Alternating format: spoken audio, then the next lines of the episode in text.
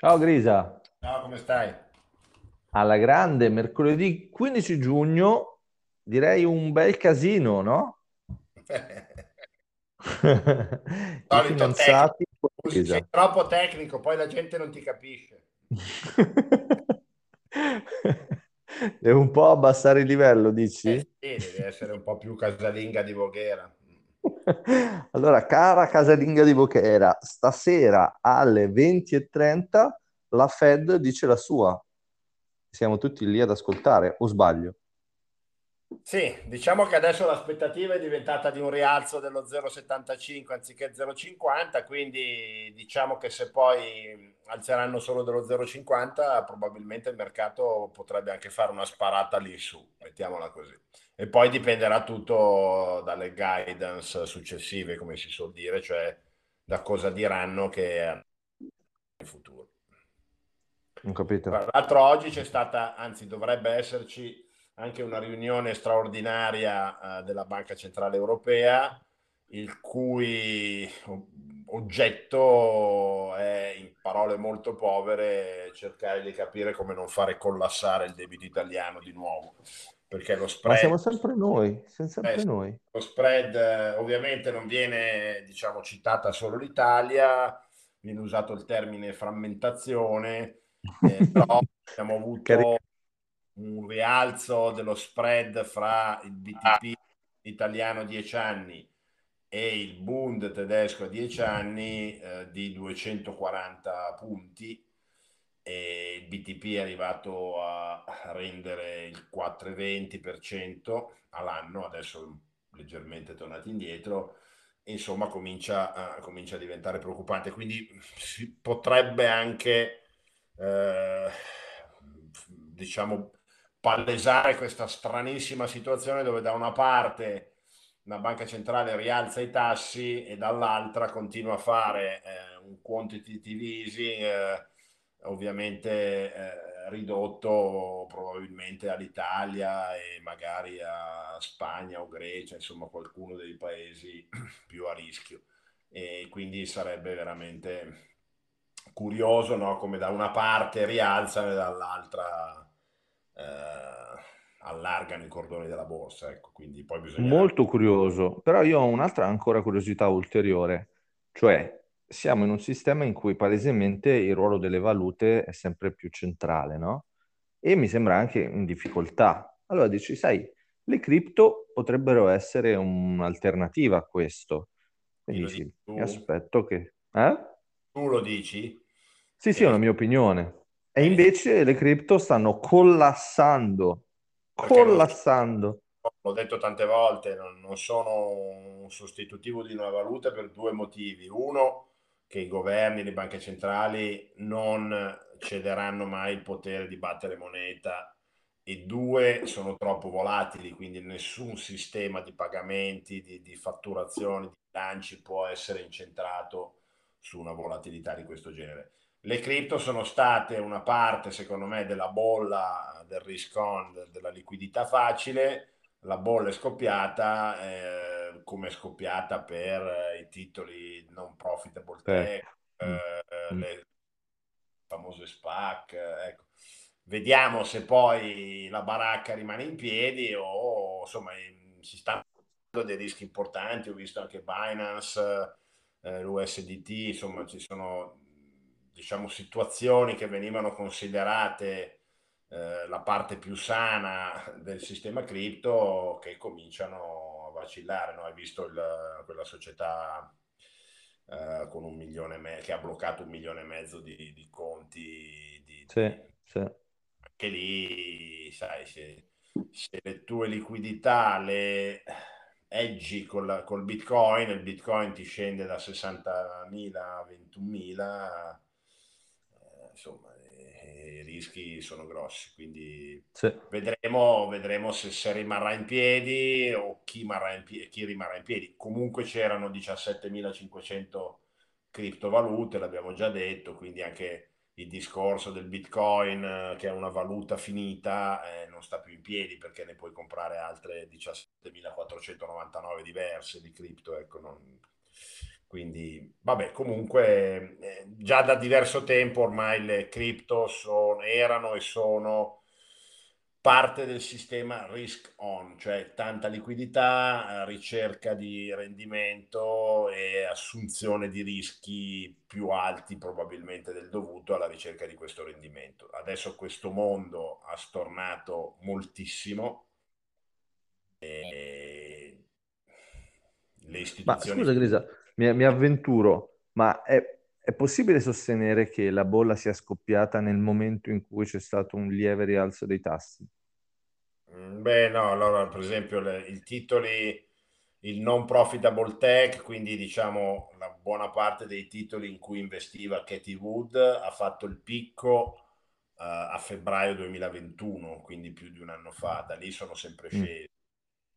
Anche le cripto, adesso non mi ricordo esattamente quando è stato il picco, ma uh, è abbastanza... Ok.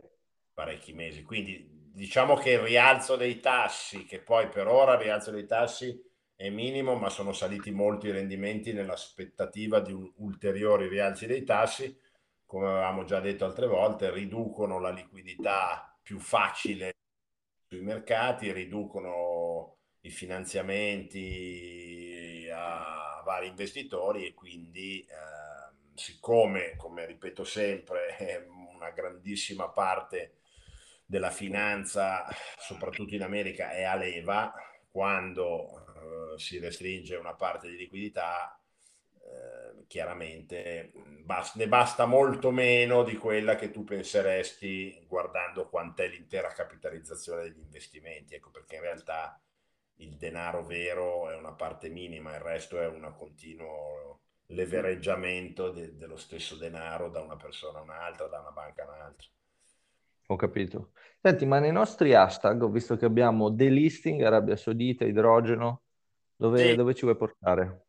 Beh, allora sta andando avanti eh, la questione dei titoli cinesi quotati in America, a cui avevamo già dedicato una parte di una puntata, e secondo uno studio americano recente, il 60%, quindi circa 150 società cinesi quotati in America potrebbero nel 2023 essere delistate o espulse, diciamo così, dai, dalle, dalle, borse americane. Perché eh, questa norma che era stata introdotta dalla presidenza Trump che eh, impone l'obbligo di un audit regolare alle società estere quotate in America, cinesi nello specifico, ha dato molto fastidio al governo cinese eh, perché per il governo cinese eh, la questione fondamentale è quella dei dati che non vuole che vengano diciamo spulciati dalle eh, da, da autorità americane. Tant'è vero che Didi, la famosa società ehm, che si era quotata e che poco dopo la quotazione ha avuto un crollo colossale, venerdì è uscita dalla, dalle borse americane eh, definitivamente, e, proprio perché è una di quelle con maggior accesso eh, e scambio di dati che per il governo cinese sono sensibili. Quindi ehm, Baidu, un'altra società di quelle, diciamo, tra le più grandi che viene considerata a rischio, diciamo che si continua ad andare nella direzione evidente di una divaricazione fra il mondo cinese e il mondo occidentale in, in, in vari fronti. Sempre a proposito di Cina, eh, è uscita una notizia, io le prendo sempre un po' con le pinze, comunque di grandi progressi eh, da parte cinese nello diciamo, in un'attività di riciclo delle scorie nucleari delle centrali, quindi sia del eh, combustibile uranio sia delle scorie che vengono create, quindi ci starebbero lavorando e sarebbero eh, prossimi o addirittura avrebbero già raggiunto il risultato di un completo eh, riciclo, quindi riutilizzo di questi materiali che sono oggi l'elemento, diciamo, un bel problema. Certo. Sì, il problema più importante eh, della, delle centrali nucleari. Quindi, ripeto, prendiamola con le pinze perché eh, non sempre, diciamo così eufemisticamente, le notizie che escono dalla Cina sono vere, però se fosse vero sarebbe sicuramente un salto molto importante. La Cina oggi dovrebbe aver superato la Francia eh, come numero di centrali, al primo posto ci sono sempre gli Stati Uniti, eh, bisogna dire che nel mondo oggi la quota di energia totale prodotta dal nucleare è al 10% ed è la metà di quella che era negli anni 90, quindi possiamo dire che la crescita dei consumi energetici non è stata seguita da una crescita di pari passo della produzione di energia nucleare, nonostante, secondo il parere di molti, e io sono, sono in Tra cui tu. d'accordo, sì, eh, alla fine la centrale nucleare sia la più efficiente fonte di produzione di energia, cioè quella che di, ne disperde di meno, e il cui unico problema è quello uh, delle scorie, ma a zero emissioni. Ecco. E quindi ehm, ci sono queste centrali di seconda generazione che sono attive, che sono quelle che vengono, diciamo, costruite da qui in avanti. È stata ultimata una centrale in Finlandia, l'ultima diciamo che è stata costruita dopo 13 anni da quando si era deciso di costruirla, quindi diciamo che non è solo l'Italia eh, un paese dove è difficile eh, costruire un certo tipo di cose. La Cina e l'India hanno in programma una costruzione di molte altre centrali, eh, ricordiamo che l'alternativa alla produzione di energia oggi in Cina e India è il carbone, quindi forse conviene mm fare dei ragionamenti eh, più sensati rispetto a come vogliamo procedere eh, nella produzione di energia. Un altro, altro argomento sempre in campo eh, energetico eh, interessante riguarda l'Arabia Saudita e eh, un grande sforzo che sta facendo con la sotto l'egida di eh, Bin Salman, che sappiamo l'erede al trono, giovane e molto brillante, eh, nel campo... Sì, anche discusso, dai. Eh? Anche discusso. Sì, sì, sì, certo. Eh, mm. Nel campo della uh, produzione di idrogeno. Ehm, diciamo che per... Oggi ci sono tre tipi principali di idrogeno, grigio, blu e verde. Il grigio è prodotto usando eh, energia, chiamiamola sporca, quindi generalmente gas, che quindi comunque per produrre idrogeno produce emissioni dannose.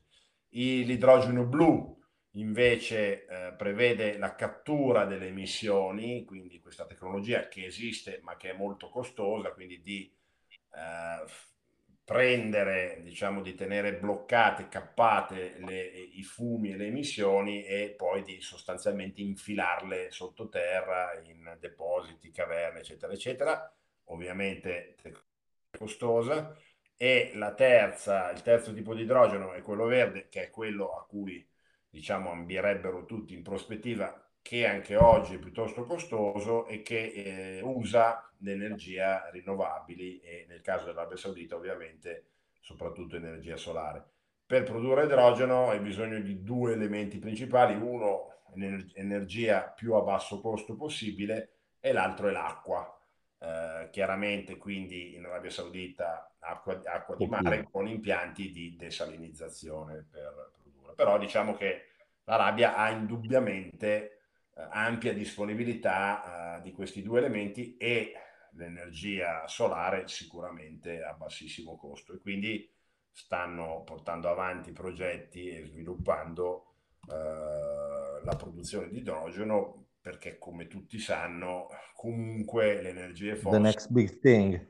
Sì, le energie fossili prima o poi o verranno maggior parte dei paesi o comunque finiranno. E quindi è chiaro che paesi con enormi disponibilità finanziarie come l'Arabia Saudita, giustamente eh, si va a cercare di, diciamo, di investire eh, in una maniera diversa da come facevano nei decenni precedenti, ecco, quindi con un'attenzione maggiore allo sviluppo del, del proprio paese, anziché investire per esempio in grattacieli a New York o centri commerciali in Gran Bretagna o, o un parco Rolls Royce eh, per i figli del re. Ecco. che è sempre un ottimo investimento. Sicuramente non sono da buttare via neanche le Rolls Royce. Ma allora, direi che, scusa, direi che volevo... sono finiti. Se hai qualche domanda. Sì, volevo, volevo chiudere con una domanda e, e, la domanda è semplice, cioè secondo te eh, quanto dura questa fase? Cioè qual è il prossimo passo a livello finanziario? A livello finanziario ah, nella, nella, fase della crisi? Beh, yeah. io insomma da, già da mesi eh, ritengo che questo sia più un bear market tradizionale, quindi un mercato che, che, che rimane complessivamente per un anno, un anno e mezzo prima di cominciare a riprendersi. È chiaro che la, la tensione rimane quella sull'inflazione che cresce e quindi il conseguente rialzo dei tassi, il rischio ormai sempre più palese è di portare le economie in recessione, quelle europee secondo me sono maniera evidente condannate, quella americana un po' meno, però eh, diciamo che ci si avvicina sempre di più, quindi una recessione porterebbe poi a una crescita della disoccupazione, a quel punto la Fed eh, soprattutto potrebbe dedicarsi invece a nuove misure di rilassamento delle tensioni finanziarie quindi questo dovrebbe poi far ripartire i mercati. È chiaro che entriamo in una fase che pochissimi hanno vissuto di quelli che oggi stanno operando, cioè una fase di inflazione, di rendimenti obbligazionari ormai dignitosi, per cui l'alternativa eh, tra gli investimenti mh, di un bond che ti renda un 3, 4 e poi magari fra un po' anche un 5-6%, eh, come abbiamo già detto, eh, rende molto meno competitive le borse con l'assunzione di rischi che sono necessari per l'investimento nell'azionario e quindi eh, diciamo che nell'ambito del, del del mondo azionario, comunque rimanendo gli scenari macroeconomici attuali o comunque vicini a quelli attuali, eh, anche nell'azionario, quindi diciamo l'attenzione sarà su titoli per esempio che pagano dividendo eh, regolare costante, producono utili costanti e non titoli che perdono soldi e hanno aspettative di crescita fra 5, 6 o 7 anni. Ecco. Eh, quindi anche lì, eh, diciamo, da una parte probabilmente eh, ci sarà un investimento più corposo nel mondo obbligazionario rispetto agli ultimi anni e nel mondo azionario dovrebbero essere privilegiate le azioni di Warren Buffett, sostanzialmente quelle che piacciono al nostro Warren. Ho capito, quindi ritorno al value investing. Altra domanda fondamentale, almeno dal mio punto di vista, per quello che sento così, eh, il polso del mercato, o nel mercato nel senso dove si vende frutta e verdura, eh. è qual è il destino dell'immobiliare? Cioè, eh, verrà coinvolto eh, secondo te oppure no? In America oggi è uscito il dato sul costo dei mutui, siamo al 5,65% da 2,5% che eravamo non molte settimane fa. Ecco, quindi è chiaro che un rialzo del genere del costo dell'indebitamento per acquistare una casa con costo delle case che è cresciuto del 20, di più del 20% nell'ultimo anno, diciamo la combinazione di questi due aspetti non potrà che ridurre il numero delle case acquistate e già questi dati cominciano a vedersi. Quindi ehm, sicuramente nel mondo, per esempio nei paesi scandinavi, i prezzi delle case sono saliti tantissimo e quindi questa combinazione fra prezzi altissimi e eh, costo per l'acquisto delle case come finanziamento in forte crescita porterà per forza a una riduzione delle transazioni e quindi possibilmente a una discesa dei prezzi. In Italia lo scenario è molto diverso perché a parte Milano e pochissime altre aree d'Italia come un po' Roma che sta crescendo e alcune località turistiche di gran pregio, il resto del mercato è moribondo da anni, ecco, quindi non dovrebbe avere più di tanto effetti, ma probabilmente eh, potrebbe ammazzare nella culla ogni tentativo di, di ripresa nel, nel, immobiliare nelle aree eh, depresse, mettiamola così. Ecco. Ho capito, quindi tu vedi stabili il top e invece le basi proprio nella palude. Beh, come al solito, la classe che ha più disponibilità finanziaria probabilmente eh, comprerà di più perché ci saranno anche magari opportunità interessanti in, in, un periodo di crisi e tutti gli altri che invece dipendono dal mutuo, magari in parte corposa per comprare la casa, eh, faranno molta più fatica.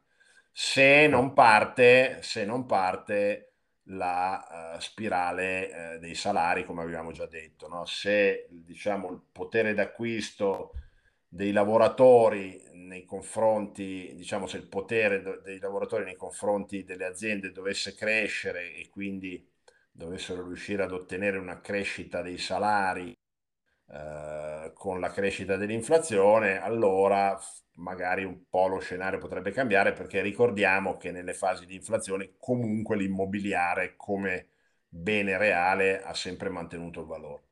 Però qui stiamo parlando di una società con una demografia completamente diversa da quella degli anni 70, quindi una demografia che allora era in crescita e adesso è in, in picchiata, con quote molto alte di, di, proprietà di case in molti paesi come l'Italia, gli Stati Uniti, quindi già con una, diciamo, una percentuale di penetrazione importante e come ho detto con prezzi molto alti, quindi ehm, io penso che i prezzi scenderanno in America anche abbastanza, in maniera anche abbastanza importante, secondo me. Ho capito. Eh, Grisa, grazie mille, come sempre al top. Grazie a te. Finanziati di tutto il mondo, unitevi. Ciao. ciao, ciao a tutti.